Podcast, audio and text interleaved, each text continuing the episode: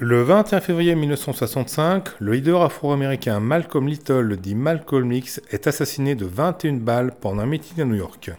Né en 1925 dans l'État du Nebraska, il avait connu une enfance plutôt difficile.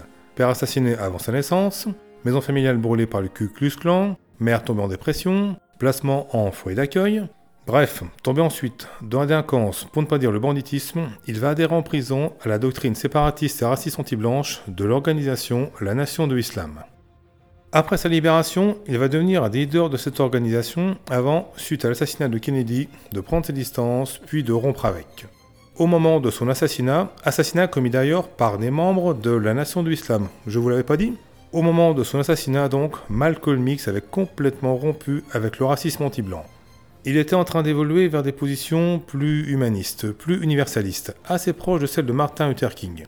Des positions qui pour autant n'étaient pas forcément molles ou modérées.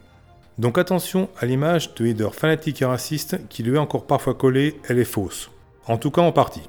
Quelle que soit l'opinion qu'on ait de lui, Malcolm X reste l'exemple assez rare d'un leader qui a su évoluer qui a su reconnaître ses erreurs et changer d'avis.